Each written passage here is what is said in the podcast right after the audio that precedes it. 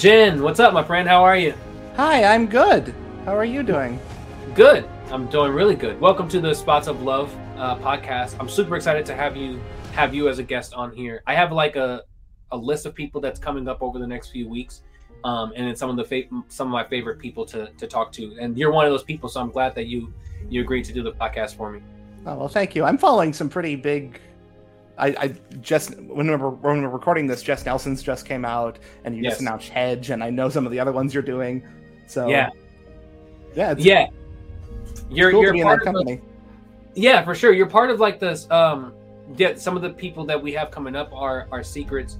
Um, some fans, some um that aren't fans, but all of them that are coming up are like super um important people. Not that no one else isn't, um, Right. but um, some of the like, especially from the fans' viewpoint, you, Hedge, and some of the other people that's coming up, we've seen your names. You guys are like some of the most knowledgeable people when it comes to the franchise and that kind of thing. And so uh, you're definitely people that others want to hear from. So um, I'm Well, super I hope excited so. for this next batch. Yeah, yeah, for sure. Um, to get started, the way that I always start every podcast is uh, since the stories are different between each person, is just um, what was your introduction to Barney? Do you remember the first time you got introduced to Barney, or maybe your Mm. earliest memory?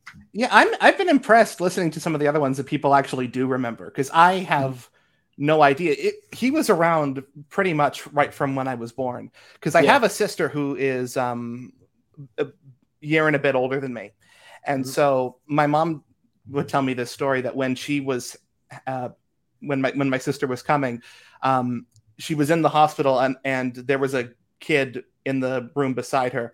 And the nurses came to her and said hey i'm sorry but this kid really likes their barney video and they're going to watch it again and again so you're going to hear it. I'm sorry. And her response was what's a barney? Yeah, she had no idea what it was. She had missed all of the, the hubbubaloo, hullabaloo about it. And so she overheard the video and i think she kind of instantly understood what these people in texas were doing. Sure. and she got a kick out of the Sally the Camel song, the punchline, Sally is a Mhm. horse. And so when she brought my sister home, she sent my dad out to get some things, and one of those among that was a box set of Barney videos. And Oh, from cool. there we we bought almost all of them. wow. And then we had we've had, yeah, for several years they bought almost all of them, and then lots of merchandise as well. Wow, that's awesome. What, so you you your older sister, what around what time time frame was this? Was Barney had Barney been out for a few years? This was um yeah, I was born in the mid 90s, so just a little bit before that. So Barney was definitely established. Yeah. That's interesting. Um I've shared that that kind of same I don't remember my introduction to Barney either. I had an older sibling though who was into the show, so it kind of just got passed to me. Um and I've just been I carried it far longer than he did. I think by the time it came to me, he was done with it. Um, yes. but yeah, that was that was kind of my introduction too. Was it was already kind of a part of our family. He was born in '92, so like he was born right before Barney started on PBS, so he was right there at the very beginning. And then me being born in '93 and growing with it, um, you know, almost from the very beginning. So that's interesting that that's kind of how your story was too. That it got passed to you from that from that older sibling introduction. right. Yeah, I That's definitely awesome. stuck around longer. yeah uh yeah so did i um and you know that i used to imitate the show and things like that and i did that all the way into high school so um i there i wasn't ashamed of it then and i'm not ashamed of it now either but i definitely wasn't so vocal about it during my high school years and things like that because you know uh the world was a little bit different Right. um when it came to accepting barney than they are now so but yeah i definitely stuck around with it far longer than maybe most people would have or think that you should have that's for sure um when you so uh did you have or do you have an all-time like favorite um i think i know what your favorite era is which is that very beginning barney and friends era right yeah, I would say so. yeah That's probably the. Uh, how do I put this? That that that's kind of um. They had done the videos, the Backyard Gang mm-hmm. series, and so they had kind of worked out all the kinks. And Sure. but every all the original people were still there. Kathy Parker and Sheryl Leach, and everybody was still around. And so that's kind of, in my mind, that's sort of the ultimate realization of what Sheryl's original vision was for it. Yeah, for sure. And then as it went on, obviously it evolved and there were great additions added, but I think those are kind of pure Barney. Gotcha. Those first couple seasons.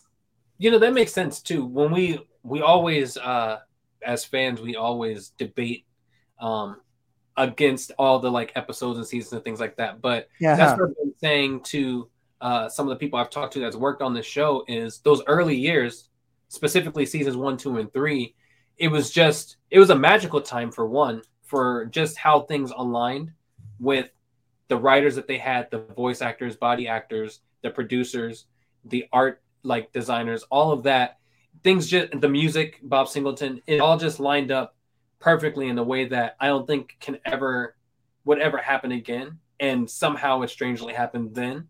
So I could see where you would say that very that very early era was was was the Barney that especially for them that they all um, imagined him to be up until that point, right? Yeah, yeah, and I, I, don't want people to get me wrong. If if we're talking about the TV show specifically, I think the yeah. first couple seasons done under Hit are also really good mm-hmm. because by then they were they had moved to these larger studios, but they had never really upgraded the design of the set. And so sure. bringing in the park and having all of these different areas that Barney and friends could go to. Oh, here's the bandstand, here's the duck pond, here's a playset. There were all kinds of areas they could explore. For also sure. changing the location it allowed them to do more about nature and outdoor play so that was really cool and then when it comes to the home videos, I have a lot of nostalgia for the ones they were doing during that kind of Lyrick studios era because, as yeah. I said, I was born in the mid 90s. And so those are the ones I remember going to the store and getting. This one's probably my very favorite is Barney's Night oh. Before Christmas. This is the sets on this and the music and the writing and everything. It, it just has this wonderful classic Christmas card kind of feel, but it's mixed sure. with all of the warmth and wonderful wonderful, nice feelings that Barney gives. And so this is a really special video. And also like Halloween Party, Barney in Outer Space, that kind of stuff. There were a lot of really good ones then. Because they yeah, had the money to build all these extravagant sets. Yeah, for sure. I think the Lyrick era home videos, uh, that whole I think those are the best videos, um, home videos when it comes to Barney that we have. Because mm-hmm. they, yeah, like you said, they had the money to do, and those sets were all like super elaborate and very like creative and thought out um, which is really cool. I like that you entered that you just mentioned um, night before Christmas. Though I've always said Barney and Christmas somehow just pair perfectly together. Yes, um, it's just something. I mean, Christmas is all about you know the the thing like spending time with people and all that, but it's something magical about that time of the year. And then Barney is all this magic, and for some reason, I just think right. those two just mesh super well together. So video like that one even Christmas Star. I mean, I think that's why Waiting for Santa also is such a classic because it's yep. just they just fit well together. Yeah, both it's of those are wonderful. Yeah, yeah, yeah. That's that, that's what Barney is too: friendship, togetherness, love, and then magic and imagination, and that's what Christmas yeah. is. So it's a perfect combination. It, absolutely, you can't go wrong with it at all. Um, when we're talking about the season, do you have an all-time, uh, uh like an all-time favorite episode specifically that you like to watch, or I have a visual um, aid for that too. Nice. Fam- families are special, or as it was originally titled, a very special delivery. This one, uh, this is the season two finale, as people know. Um, this one's got all of the everyone is special message and mm-hmm. the, the, the families just right from me song and it's got a really nice ending with um, Tosha introducing her baby brothers ella jenkins if i can show there we go. Oh yeah. Ella Jenkins was a guest on this one, and that was really special. They did a lot of great guest appearances on the second season. For sure. That that were really really wonderful. So yeah, that episode, and this was another one of the videos that we had that we watched over and over. And I think this is my mom's favorite in particular. So yeah, that one's really good. That one was yeah. It, that that's a really great one. That's my favorite one of season two as well. Um, mm-hmm. um, I think it's because I don't know. I think the one thing that I remember early on about that video when I watched it um, is just like that that lullaby rendition of uh, "Everyone Is Special." Yeah. For some reason, that that's just that episode specifically is the part that I always look forward to, and it's ironic because um, Onyx, my the, my two year old daughter, I'm making her rewatch Barney from the beginning because she's uh, when my wife turns it on, is just constant the the live stream hit shows that she sure. to. So it's bad quality bad at like bad in general. And video so, quality. We're not. Yeah, yeah, yeah. We're not getting Yeah, into that debate yet. yeah, yeah, bad video quality. Um, and so I was like, I'm tired of like watching these same ones over and over again. So I made her start from Backyard Gang, and now we're in. We just finished season three, and we're on like those videos that happened afterwards. But when what does she season- think of Backyard Gang? she she she thinks of it the same as all the other ones. Like if I yeah, really. I bring it, yeah, like the even if I bring up the blue dog as we know him to be called, and I Uh-huh. ask her who is this, to her it's just Barney. Just and it's the same, and we'll get into it a little bit later. But when I show her like the Barney the third Barney's World iteration, it's the Uh-huh. same. It's the same thing. There's no um, no different differentiating or no difference in how she views them. They're all the same to her. yeah, Um, that's interesting because um, yeah. obviously the Blue Dog ones were out of circulation when I was Mm-hmm. growing up, but they re-released like Barney Goes to School and Barney's Campfire Sing-Along, and they bought my parents bought me Barney Goes to School, and I Mm-hmm. They tell me that as soon as Barney showed up, I ran out of the room. 'Cause I was really. so kind of off put by how different it looked. Now, when I got a little bit older, I became obsessed with the Backyard Gang videos. I just thought it was so, Yeah. watching that evolution take place was cool to me. But when I was really little, I didn't like it at all. that's that's so hilarious because I I um got introduced to the backyard gang. I was like eight or nine by the time when I first found. I don't even know how I found one of the tapes. I think we got it from a like a thrift store or something. Uh huh. But it didn't. And I was I was obviously older, but it didn't scare me ever. Um, but so like I mentioned this on the comments that we did in the, the Facebook group uh, a few Mhm. days ago. The way that I would get the kids at my grandma's daycare to watch it and be okay with it because they knew it was something different about it. They weren't scared of it, but they were just they they just knew something was different compared to the Barney that they had always seen. Uh-huh. Um, and so I I came up with a lie and I told them that the blue version of Barney was Barney's dad and, and so then the Barney Well, they that's knew was like the son kind of thing. And so anytime we watched it, sometimes they would literally come to me and ask, "Can we watch Barney's dad instead?" And so I would play the game stuff. That's um, awesome. But yeah, I, it's funny because by the time this airs, Hedge's episode would have come out, and one Ah. thing that he mentioned is also him and the kids at his daycare that he went to running out of the room when they would see that character on screen too. um, and it's just funny because I didn't have that experience, so it's always funny hearing other people who were who legit kind of were scared of that. Well, um, as, and- as I say, when I got a little bit older, and I'm talking like five or six, the Yeah. library had Waiting for Santa, Backyard Show, and Mhm. Day at the Beach was my favorite. And so I would literally, we would return the tape, and then I would wait around for them to put it back on the shelf so I could take it out again. I was obsessed with those early ones at that point. Oh yeah, Yeah. That's awesome. That's awesome. Um, when you when you talk about the backyard gang, you say a day at the beach is your favorite. Why is that one the favorite? The one that sticks out to you the most out of the Well, that was my favorite when I was at that age. That was my favorite Yeah. one. My favorite Okay. one now would probably be Barney in concert.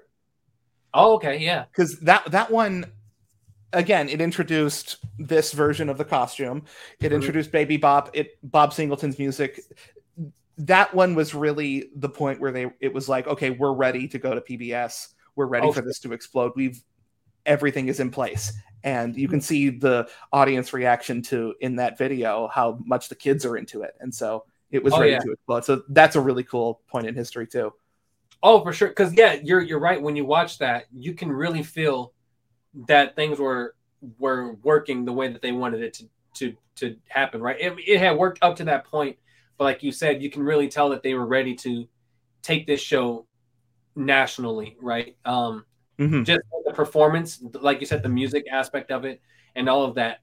It would have been so cool to be a fly on the wall during that specific moment in time. Um, to to see the reaction of this new version of Barney and um, more than just the video that we get to see, which is also cool, but to be to be able to have been in that arena at that time would have been something amazing to witness. I wonder if there's any back like behind the scenes footage of that specific show because we don't see anything of it. I wonder if anything exists. There's yeah, there's some debate about Barney in concert as to whether or not it was an actual concert.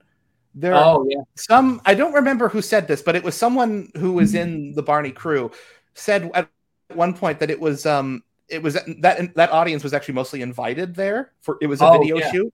So so Mhm. they would actually if if someone made a mistake they could stop and re, redo the take. Um, I'm not sure how true that is. I know they were doing Barney concerts for a while and Barney appearances for quite a while before that. So um, they were seeing the audience reaction there. David Joyner talks about the first one he did and um, just being kind of because b- by then the the first six videos were out and kids were enjoying them, and so he did an appearance, his first one, I think in December of 1990 or early 91, and mm-hmm. the audience reaction was just incredible, and he was just kind of taken aback by that. Yeah, um, when I talked to Bob Singleton about um, that con- that concert, I think that is a true thing because he also said the exact same thing. That oh, did he? Yeah. That ra- live in New York City was their first real show that they were able to actually do, and that's why it was so much of a of a thing to figure out because when they did Barney in concert at Majestic, it was a lot of change the set, bring the kid and Barney out, do this song, then stop, and uh, you know, bring out the next set and do the next set. Like he he explained it that it was very much segmented into just recording for video. Um, and so he said by the end of that video, most of the people had left. Because yeah, you can see you can see the size of the audience change. Yeah. Throughout um, the tape. Yeah, I'm, yeah. He might have been the one who mentioned that to me. So I'm yeah. glad to get confirmation on that. Yeah, that's in- that's interesting though, um, because I that until someone like that tells you that you think it's an actual concert, and I never paid attention to the audience much in that way until he said that, and now I can notice it. But before, I didn't, and I guess maybe because when I was watching it just from a stand a fan standpoint, it was just watching the the show itself, not really paying attention to what's happening off the stage, kind of thing. Right. Um, yeah, yeah, that's really interesting. Um, let's see here. So you we talked about your favorite episode. Um, mm-hmm. you you mentioned early on how um, you thought the the early the first couple seasons of the hit era's version of Barney um, were were good as well, just as good as um, you know what had came before it. I would rank them just below one and two. Just below one and so one and two is like your top, and then you would put seven and seven eight. and eight. Yeah, gotcha. That's interesting why do you put them? Why do you put them before, before like seasons four through six? Four through six. Uh, when we're talking specifically about the TV show, they mm-hmm. had not to say that it's bad. It's great. They're all those seasons are all fantastic. Yeah. But they had a lot of writers, a lot of different writers, sure. and they did on seven and eight as well. But they also had Steve White as the head writer, so everybody was kind of marching to the beat of the same drum. There's yeah. there isn't quite as much consistency with four, five, six. But again, those are and, it might just be I didn't I, I, didn't grow up on when it came to the TV show when I was really little. The ones that I saw were one, two, three, because that's what was airing on Treehouse TV back sure. in the day. Um, and then for the videos, I saw the later ones. So I didn't quite grow up on the four, five, six episodes. Gotcha. And so I saw those later. And so I can be a little more um, a little more um, analytical about them. For sure. Yeah. You're one of the people in the um in the group that uh, is like the most. You're one of the ones that are like one of the most knowledgeable when it comes to Barney and like behind the scenes things, history, and that kind of a thing.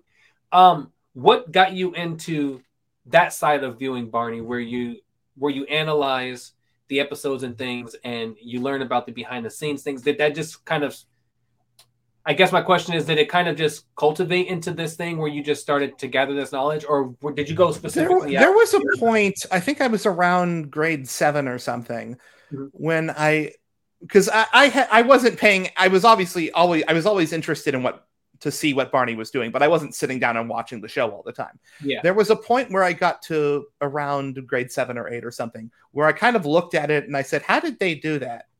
what made this so captivating not only to me but to kids all around the world and so that kind of got me started and that was around the time that there was starting to form a barney community on youtube and so i was starting yeah. to peek into that a little bit and so that was all fans that wasn't anybody now with history fans we have people who actually worked on it interacting it was just there was like a hand like 10 or 15 people on youtube in the because that YouTube used to be more of a social media platform than it is now. Yeah. Now it's really just a video hosting site. But they used to have you could go on somebody's channel and there would be like discussion boards and all that kind of thing. So I would peek into that and then eventually I joined in.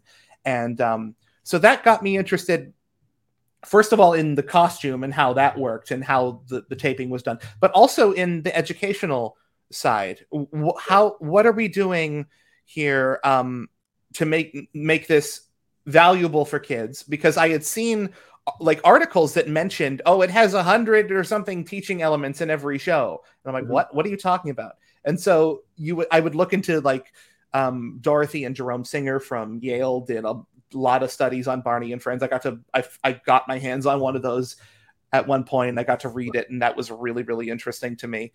So, and that got me started. I did some early childhood education stuff in high school and a little bit in a little bit after that, and uh, that's what yeah nice that's that's cool because I, I remember the the youtube era i tell people all the time that's back when like the best quality of barney stuff we had was somebody's video camera recording the screen that was a lot of them yeah yeah and then they were like you can only do like so many minutes so it was like part two part three part four part five yep. kind of thing yeah that that was a that was a moment in time for sure just to just to illustrate what a different era this was. Um, yeah. Drew Sonic Cog, as some mm-hmm. people might know him, or Drew Pearce. Yeah. Um, he was doing at the time the Jimmy Kimmel bit of unnecessary censorship, where you take yeah. a clip of something and you put uh, a bleep over it to make it sound like something else. He was doing that with Barney, just as a, yeah. as a as a fun like poking thing. And one of those became the number one or close to that number one comedy video on YouTube. Wow, so that really? that yeah, it was on the front page. So that's when kind of en- that was when really anybody could hit it big on YouTube. Now now there's yeah. so many steps you have to go through. That's hilarious. I didn't know that. Yeah. That I remember watching his videos back then, um, but I did not know that it became like number one, one of the number one videos. Well, that, yeah, that was cool because because obviously he made it known that he was a big Barney fan, and so people yeah. understood that this was a, a, a, a all poking at it in love. But yeah, yeah, a lot of That's people awesome. liked those videos. He did those for a while. Yeah, that's awesome, man. Um, you also so you got your, you said you got your hands on that that kind of like Yale report when they were um, analyzing Barney and figuring out all those different elements that it had. You also had an opportunity to um, to interview Steve White as well, didn't you? Back way back when. Yeah, I don't think that's even online anymore. But there, they, uh, yeah, I was I was starting something. It didn't quite go over, but yeah, I I did. He did. He, he was very gracious too. So That's I do awesome. have that document. I'm not sure it's online anymore, but I have it if anybody wants it. That's cool. And that was that's before, way before we started to really interact with these guys um, and girls who were involved with this show, like online.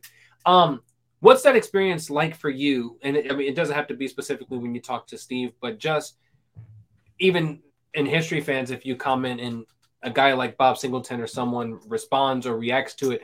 What's that experience like for you having these people who worked on this show that was instrumental in your life growing up now be engaging with with you on online on these social platforms today? Like, that, how is that like? Really kind of cool because, um, yeah, with history fans, that uh, plush fans came first, and then history fans. That's what, and plush fans obviously was started by Jess Nelson, who was the mm-hmm. production designer for the first uh, bit of Barney and Friends and some of the Backyard Gang stuff too. Um, that was started by him and so Dan White and Bob Singleton and Bob West and all those people. It was really around COVID when the community really started to expand and there started to be all these other groups and more casual fans coming in and that's when that's when everything really migrated to Facebook and so that's been really cool. It's it's night. It's interesting to see. I'll just open my notifications at some point. It's like, oh, Bob Singleton like this, Stephen White like this, Sandy Wolper like this. This is real, but it's really yeah, for sure. This thing is uh, is it skipping on your end also? Yeah, I think it's good now. Okay. Yeah, it was doing. Did you get that answer? Yeah, I got that answer. Sorry about that though. I don't know why it's okay. Why it's skipping like that. Yeah, no problem. Um, well, yeah, it is. It is such a strange thing. Um, it's kind of surreal. Uh, you know, and I get to talk to these these folks, and we we have them help out. Um, some of them with you know our show that we work on, Clubhouse mm-hmm. and things like that. It's such a strange thing, and I've said it many times when I'm talking to them that you know, I think we're all really, really, um, I guess blessed could be the word to say, where we get to be part of this fandom where the people who also were a part of this franchise um, interact with you because you don't get that with many other community groups and things like that. Yeah. Um, and I think that that speaks to um, one how important Barney is to far more than just the fans, but also how appreciative people like Bob West and these other guys are that they take time out of their day to have conversations with with just regular folks, right? Yeah. Um, so it's a it's a great thing. I'm glad that's one of the main reasons why I'm glad to be part of the community is because you have these folks who really care about um, this franchise as much as maybe more than we do, um, if not as much as we do, um, and then care about us as as the fans where we almost feel like we're sort of a family there's obviously some crazy stuff that happens and you know we have disagreements about things most sure. of the time all good fun but um, it really feels like a family between all of us um, so it's always a, it's interesting to hear how other people receive those same experiences um, so that's yeah. why I asked that specific question when we talk about barney we know that it got um, a little wonky towards the end um, the Riff mm-hmm. era what we call it um you're you're very analytical when it comes to and very opinionated when it comes to Barney and things that worked and things that didn't work, which is always great um, because you're not just someone who's just blurting out an opinion about something, which we can always do, but you're someone who's you've actually watched these things and you've watched from beginning to end and you analyze what works, what doesn't work, what worked in the past, those kind of things. So you, you it all comes from a, a place of educated opinion. Um, when it comes to the Riff era, is there a favorite? Do you have a favorite episode from that era that that kind of stands out among those? A favorite episode. Um, so a lot of people know that I'm not the biggest fan of the Riff, what, mm-hmm. is called the Riff era. You could also call it that 2006 onward kind of period. Yeah. Um, they were, I, I it's kind of hard to pinpoint exactly what happened, but they were trying, I think, to broaden the age group a little bit. Barney and Friends before that was always very specifically for like two to four. Sure. Was kind of the hard line. I think with those they were trying to maybe expand it a little bit, go into some social emotional stuff that mm-hmm. might be past the the two and up.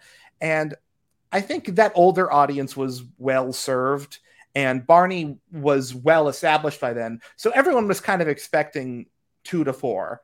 And sure when you do some of those things, you can kind of lose the younger kids. And I think that's gradually what happened is that they were doing things that were above the knowledge. But, um, and so, or the experience of those kids. And so they were starting to lose them. But I, I don't want to put them down too much because I know people worked really hard on that. There's, there is a lot of great stuff within that time.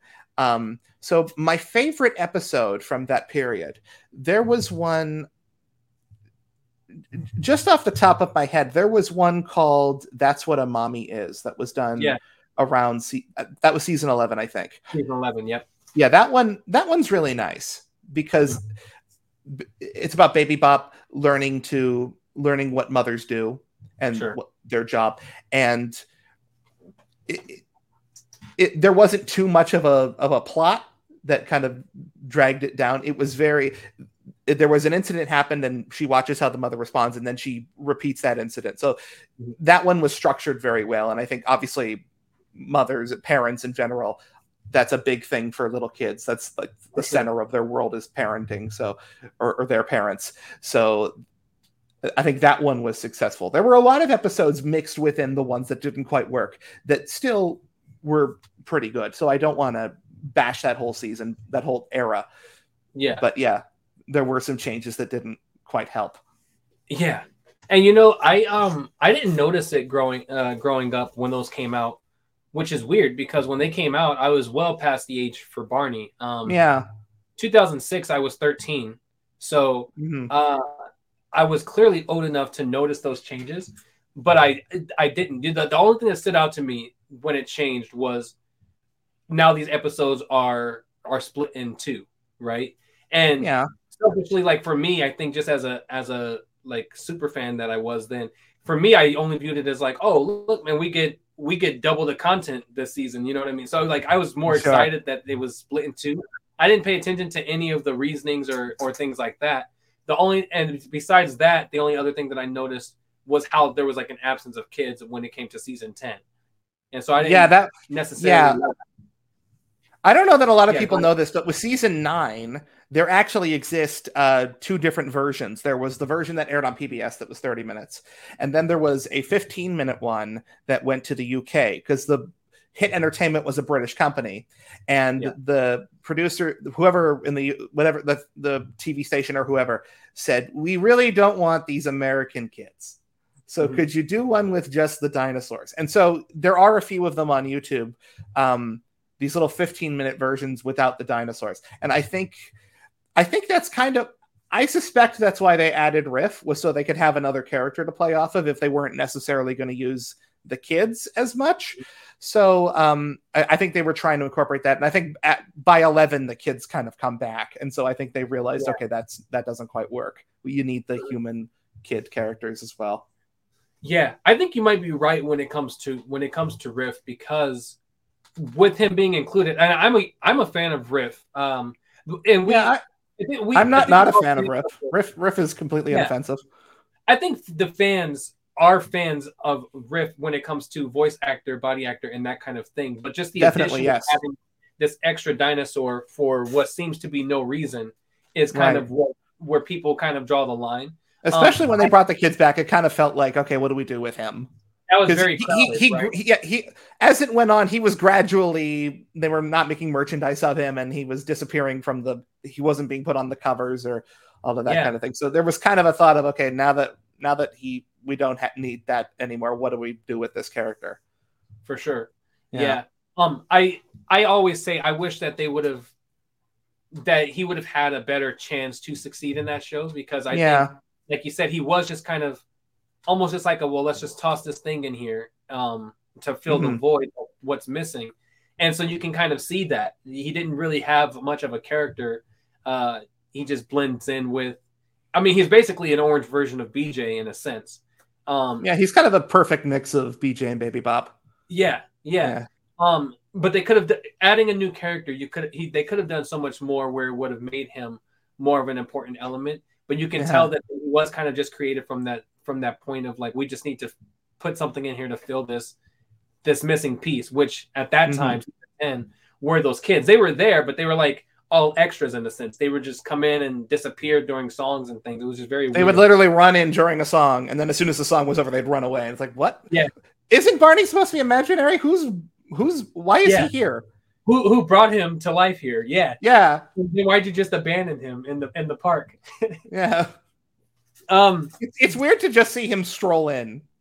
yeah, I never liked that. I did like I liked that um when season eleven came around, they did half and half. So he would sometimes just show up, and then sometimes on that first half of the episode, he would he would pop up again. So I Yeah, I think they, they would do that on the A segment.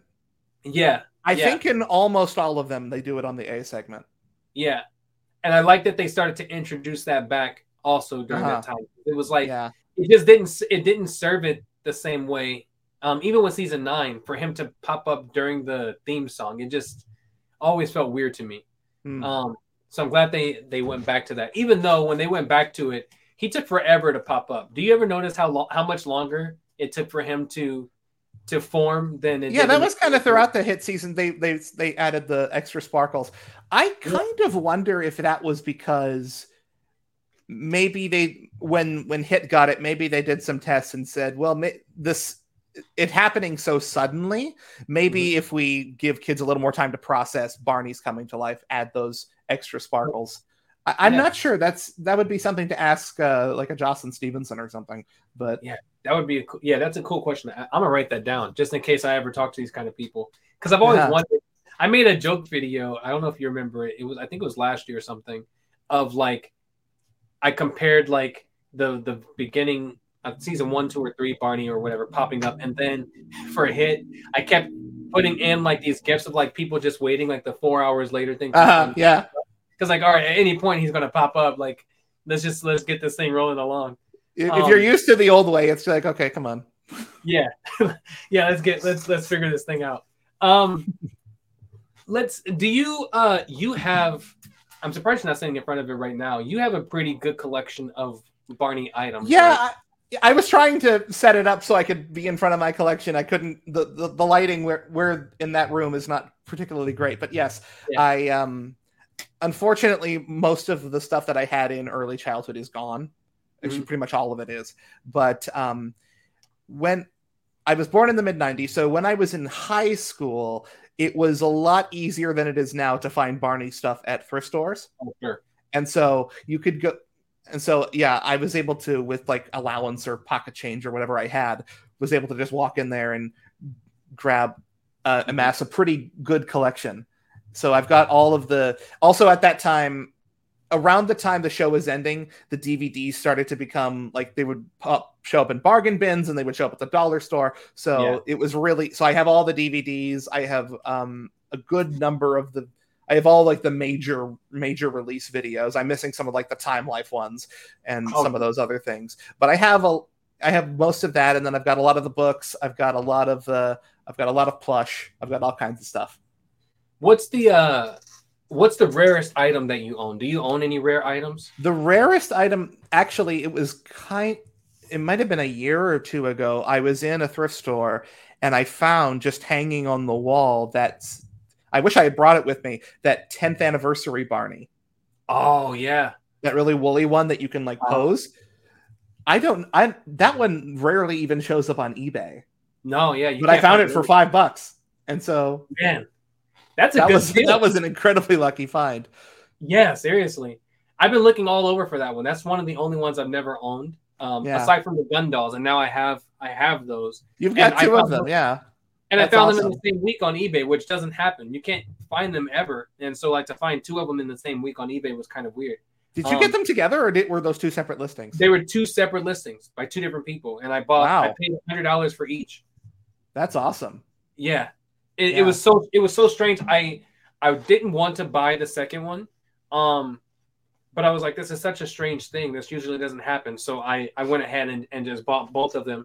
Um, I might end up doing a giveaway or selling the other one or something at some point. Um, because I'm not one of the, I'm not one of the collectors where I collect a bunch of the same things. Um, like for me, I feel like if I just have one, then you know that's good enough. Um, yeah. The season, the the anniversary for the 10th anniversary one, I've looked everywhere for. I can't find it. And Andrew, he just found one brand new, like still in the box. Um, yeah. His collection, which is insane. I don't even know how he found something like that. But I don't know how Andrew finds most of his stuff. Yeah, me neither. I, mentioned it on the um on the podcast that I did with him and Kaylin.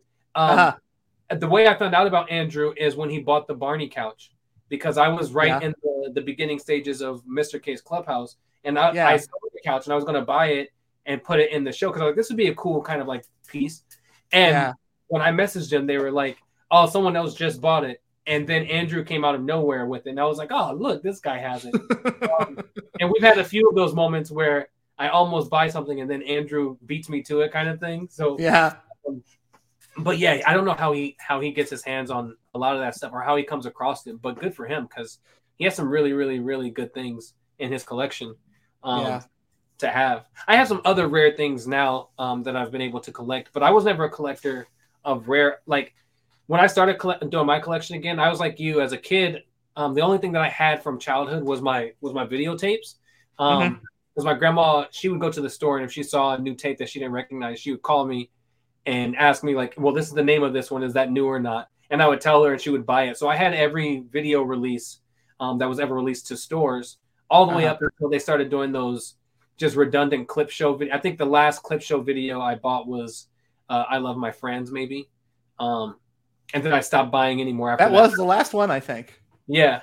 Um well and then but then they did the they weren't clip shows. I shouldn't say they were like just compilations. The episode compilations. Yeah, I didn't buy yeah. those. Like, let's go to the moons and pur- purple, perfectly purple day and all those because I was just like, I already have them like on VHS tapes or things like that. Uh-huh. Um, but I started to collect because when I found out I was having a daughter, I wanted to have something to pass down to her aside from just the tapes. And so yeah. now that's why I kind of have this collection behind me, which is on the floor and everywhere right now. Yeah, um, that's awesome so it's kind of fun now to be to be kind of a collector and find some rare items but that was never like in my initial plans um to do that uh do you let's see you said you have almost all the time life videos i think i have almost all of them That's cool. I've got I, I yeah, there's 20 of them, right? Yes. I think I have 12, 13 or 14 of them. Oh, that's awesome. like that.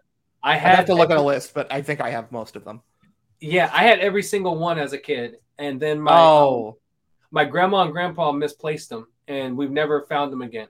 So I had all Oh, the no. at one point, um, and they were the only ones out of the entire collection of VHS tapes that I had that just somehow mysteriously just disappeared. that's um, a shame because some of those yeah. are really rare. Yeah, seriously. And I actually, um, my grandma has an in-home daycare, and there was a kid who was going to the daycare who had them, and she had grown out. She decided she was done with Barney, and Uh-huh. so she gave them all to me. So she had the whole collection, and then they were gifted to me, and then somehow we thought they were in the garage for a while, but we've gone through so many times and have never been able to find them. So we have no idea what happened to them. I Um, hope they're still around because that would be it'd be cool to have all of them. Yeah, for sure. Um, you're you're someone that collects you collect different versions of the same video, right? So you have like multiple copies of of certain videos. Is that correct? Yeah. Um. So I kind of at, at this point because it's getting harder to find Barney stuff. I do kind of if it's not like if it's if it's only a couple bucks or something, I'll I'll buy it just to just to have backups of them. Really, videos and videos are really the only thing that I buy multiples of intentionally just just to have backup copies. There's a preservation aspect to that as opposed to like I'd say plush toys or something. And then Mhm. also the books because I have um I have a two year old nephew and uh is she- is she 10 months now? She is 10 months niece. And so um before they were born, I gave my sister a big collection of Barney books and they're enjoying those. So That's I, awesome. I, I do try to get all the books because obviously little kids will rustle with them. And so For sure. I want to have backups for them. Definitely. Um, let's let's talk about this new thing for a little bit. We all know this Barney World Barney's World uh show is apparently supposed to be coming out next year. Uh-huh. Um, we, I I- like I, I think I've told you before. Like I I vow to not talk about the show. The only time I talk about it is um, if we're doing like the podcast kind of thing. I try not to too. Yeah. Right. I think we share that commonality until we start to see something like formulate with it, where we can really base opinions off of. I just kind of Mhm. leave it alone or almost ignore it in a sense. Um, what's your what's your thoughts on? Uh, and I kind of know what your thoughts are, but for those who may not have seen your comments on social media and things like that, when it comes to Barney's World, what's your thoughts on this new version? Um, and what it seems to, from just the the artwork that we have and kind of the basic synopsis, what it seems to be um, formulating with this new version of Barney. What do you? What's your opinion on that? Yeah. Um, so first of all, the announcement was a complete surprise to me. Mm-hmm. because it's been so many years, and there was a reboot that was supposed to come out in 2017, was it? Yeah. That Nine Story was behind, and that didn't happen. I kind of thought, okay, that ship has sailed, and truthfully. I was under the opinion that we don't really need more Barney and Friends because again, this is for such a specific age group of very young kids.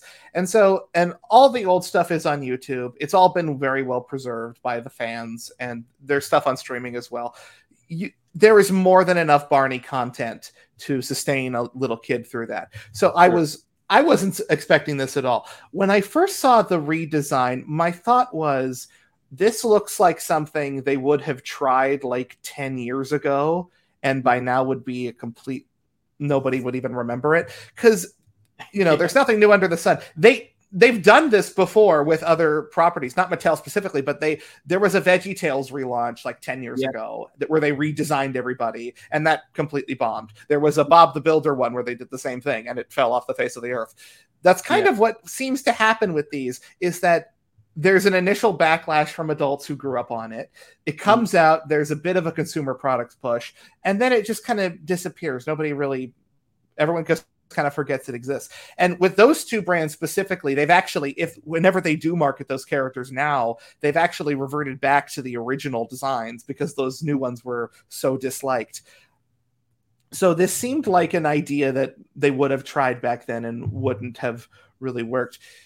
When it comes to I get my, my thing with this is I don't understand why they would want to redesign him so drastically and make all of these changes because it's it's not like with with with an, with an with something that exists for adults, there is that interest among adults of, oh, how's this person going to interpret? This is something for very little kids.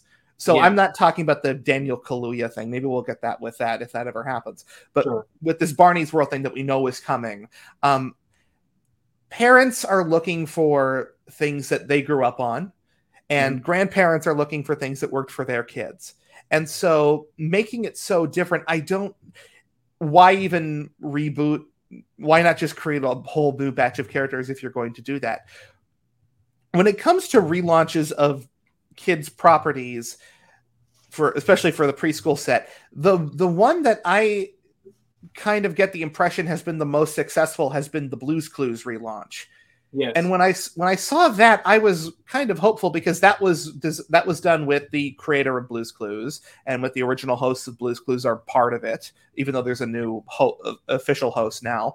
Um, th- that seems to really be a, striking that nerve of well here well we're going to we're going to bring this back and it's just it's pretty much like you remember it. They redesigned Blue, but it, it, it's it, it, was really just to transition it to 3D. It wasn't really, yeah. it's not that different at all.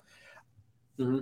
So I'm not quite certain if this is going to work quite like they intended to.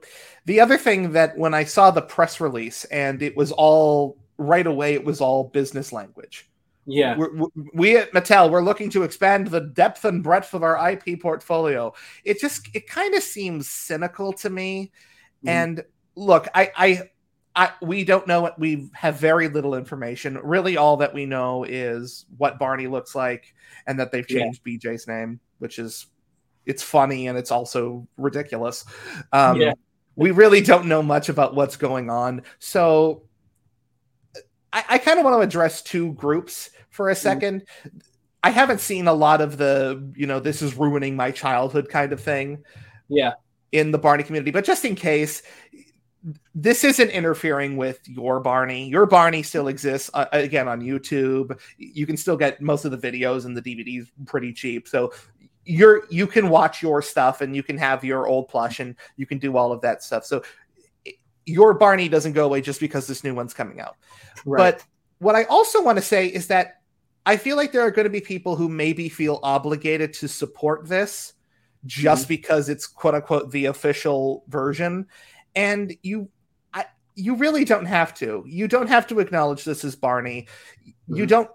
If the trailer comes out and you're just and and you just kind of go, eh, this doesn't look like anything. This isn't what Barney's supposed to be. Then don't don't watch it. You don't mm-hmm. have to acknowledge it. You don't have to buy the merchandise. Now, sure.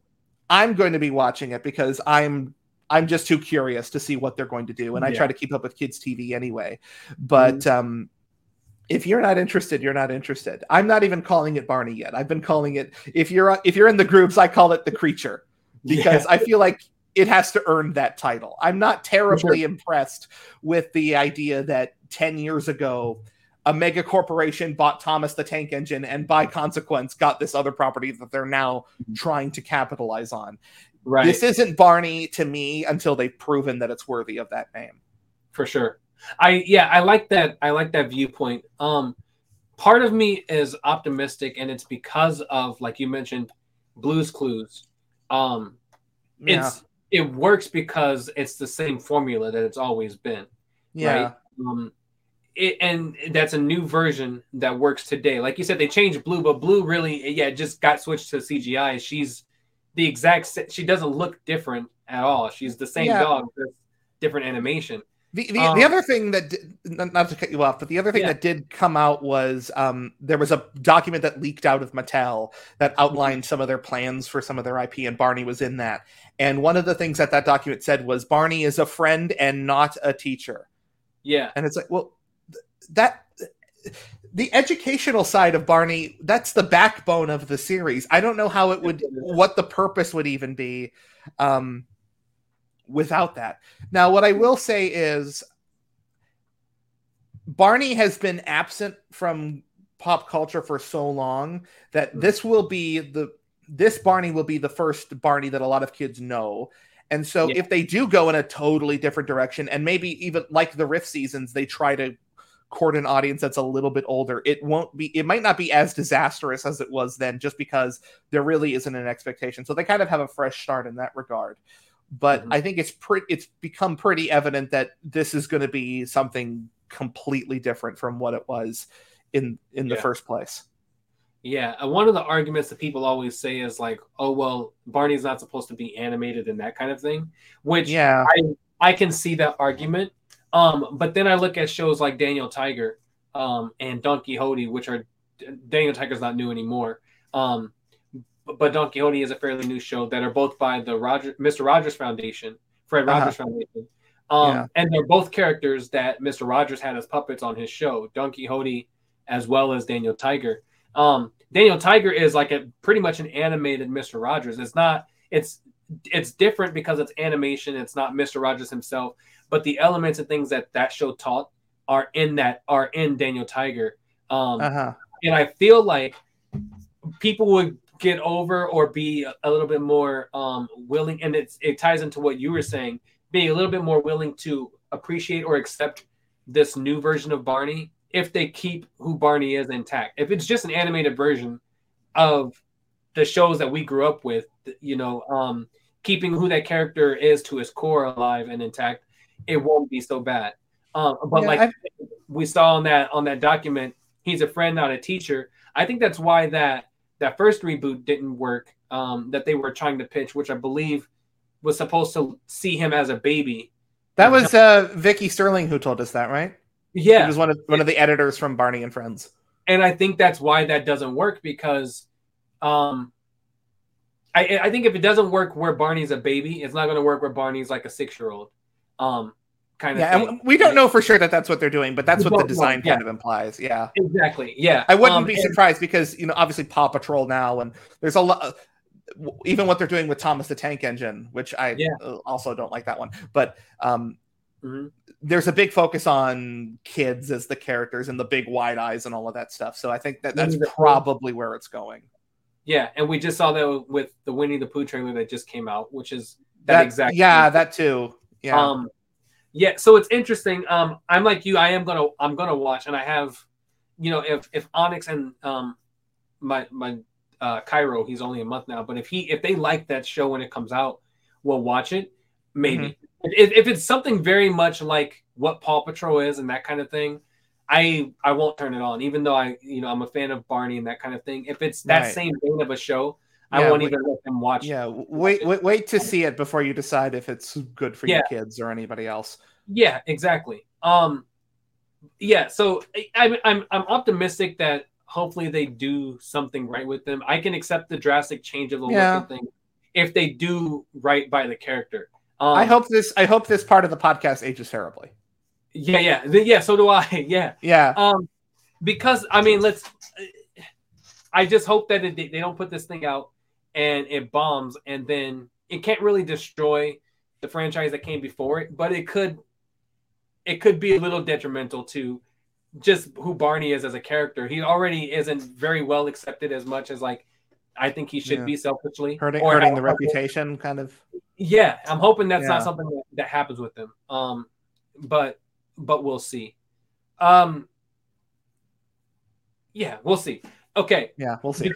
Before we finish this whole thing up, um, every Yes. episode we ask uh, the guest to bring on an item, um, or a few, a couple items. It just depends on the person.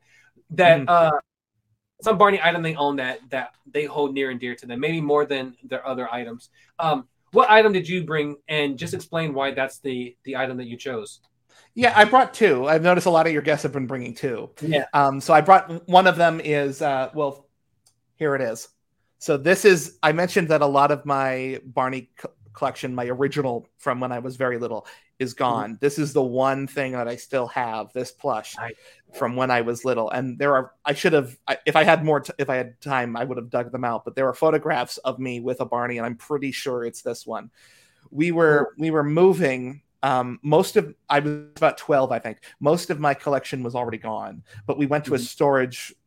We were we had a storage locker, and this was in there, and you can see his eyes are kind of worn out. He's Yeah. the, the material on his teeth is going, so he was well loved, and so I found him in there, and I kind of just snuck him away Yeah. for whatever reason. I felt it necessary to tuck him away somewhere, and uh, but he survived the trip, and now I have him, and I take very good care of this one. Awesome. The second one is actually a picture, and this is a little more. This is more recent. So here it is. This is. Oh, nice. Let me just, let me just get situated here. That's me in the center, and then there. That's Drew, who I was talking about before Awesome. and that's Jeff Street. And we are at the uh, Day in the Park with Barney at Universal Studios. This was taken in 2016. Those two are some of my.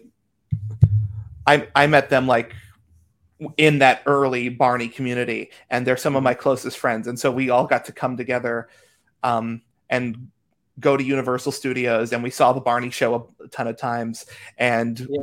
we got to hang out for a week, and that is a very precious, special memory for me. So I am, That's so yeah, I remember when you got when you guys finally did connect and did that. I remember seeing pictures and things like that. Um, yeah. At that time, that's that's really awesome. I'm glad that you got that experience. I never. Um, is that the only time you ever saw saw Barney live? Was there in Universal, or have you seen it? Yeah, before? yeah, yeah. That's the only time. Yeah, I didn't get a chance to uh, ever make it to see any. Well, the only show I've seen is Birthday Bash, and I've said this in a few different podcasts where I forget because that show just the show itself just wasn't good that I forget Mhm. I even saw it. Um, but um, yeah, I I'm always envious of of people who get to see Barney live, but more specifically. Those of you who've been able to go to Universal Studios and have that experience, especially now that it doesn't Yeah. exist. It's really sad that it's gone because they Mm. were so nice to us.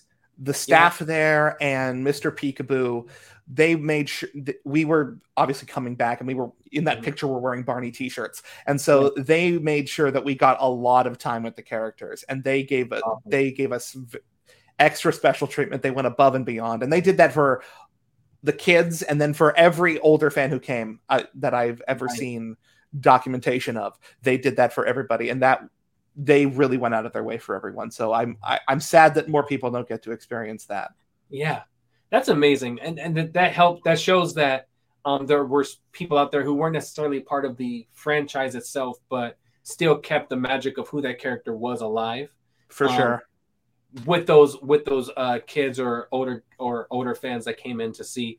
Um, did I ever tell you that I I had the chance? I was lined up to audition for Universal Studios for Barney. You've mentioned it I don't, i'm not sure you've ever gone into detail about it Yeah, so I it was um it actually was 2000 2017.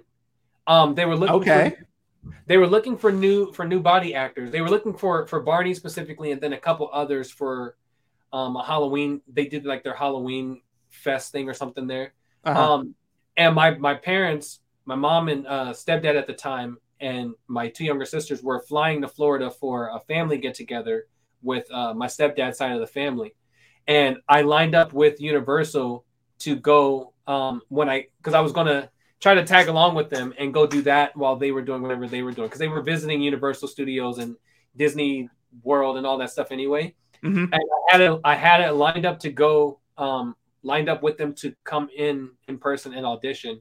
Um and uh my my family didn't take me along. Like we, it Oh, was a plan to, to take me and then they then they decided that they they weren't taking me anymore. Um and so it, they only got enough tickets for just for just them.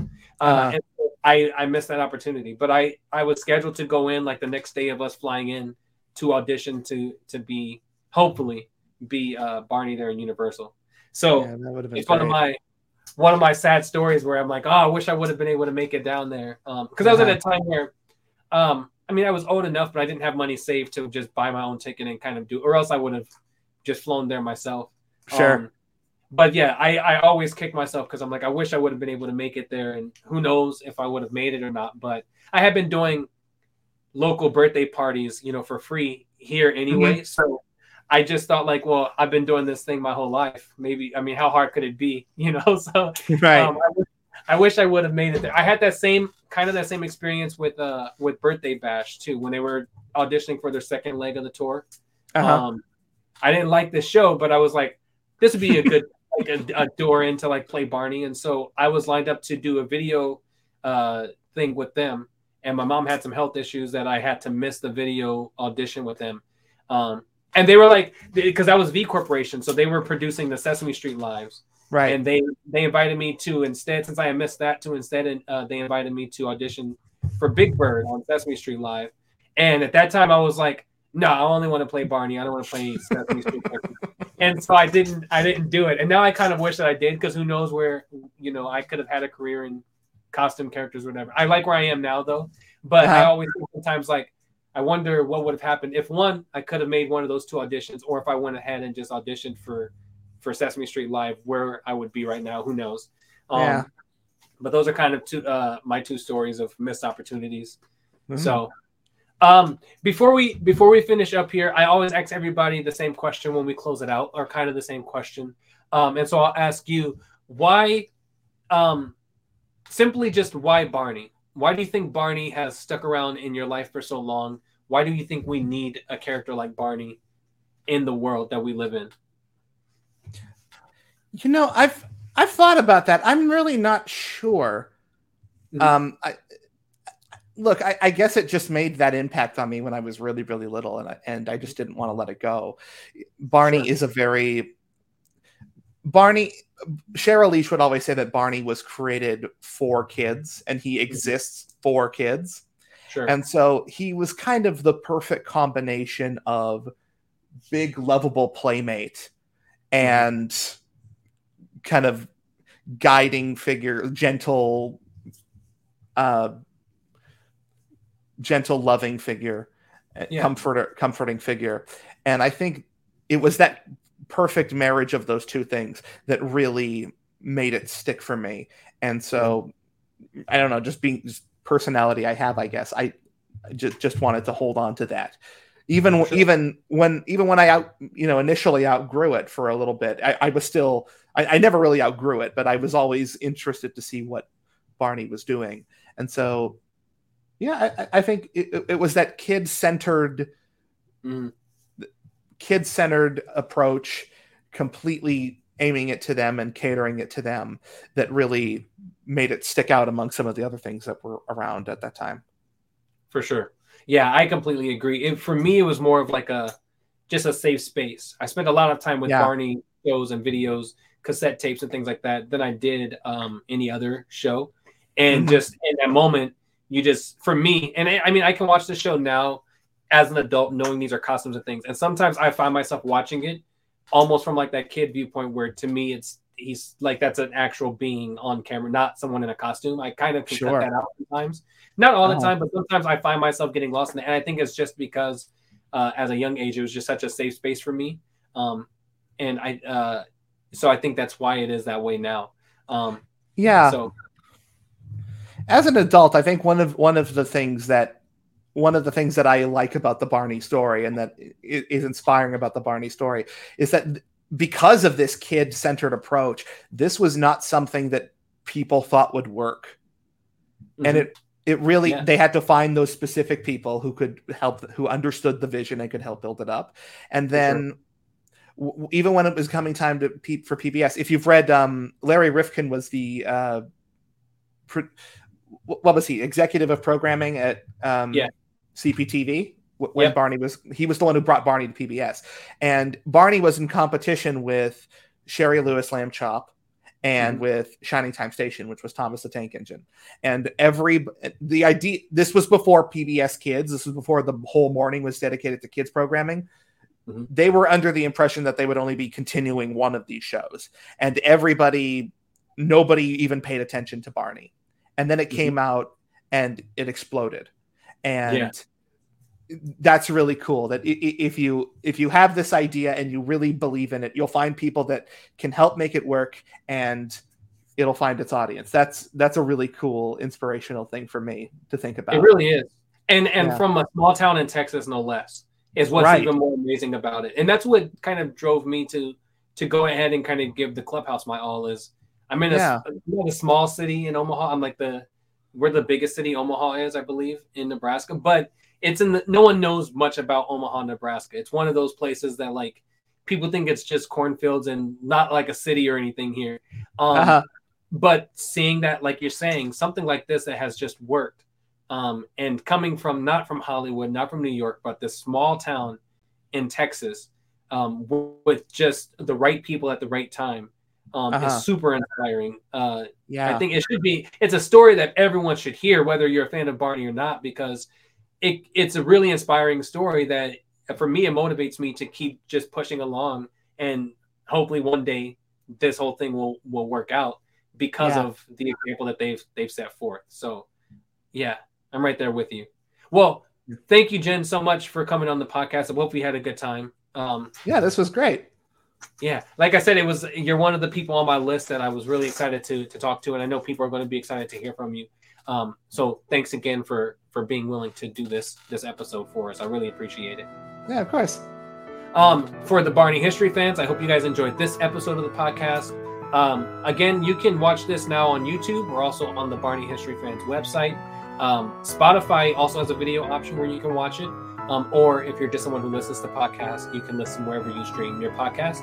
It's on the major ones, I think Spotify, Apple Podcasts, Google Podcasts. Um, so you can find them anywhere there.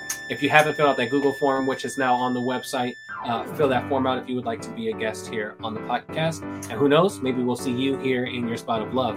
Um, thanks again, Jenn. Take care, everybody.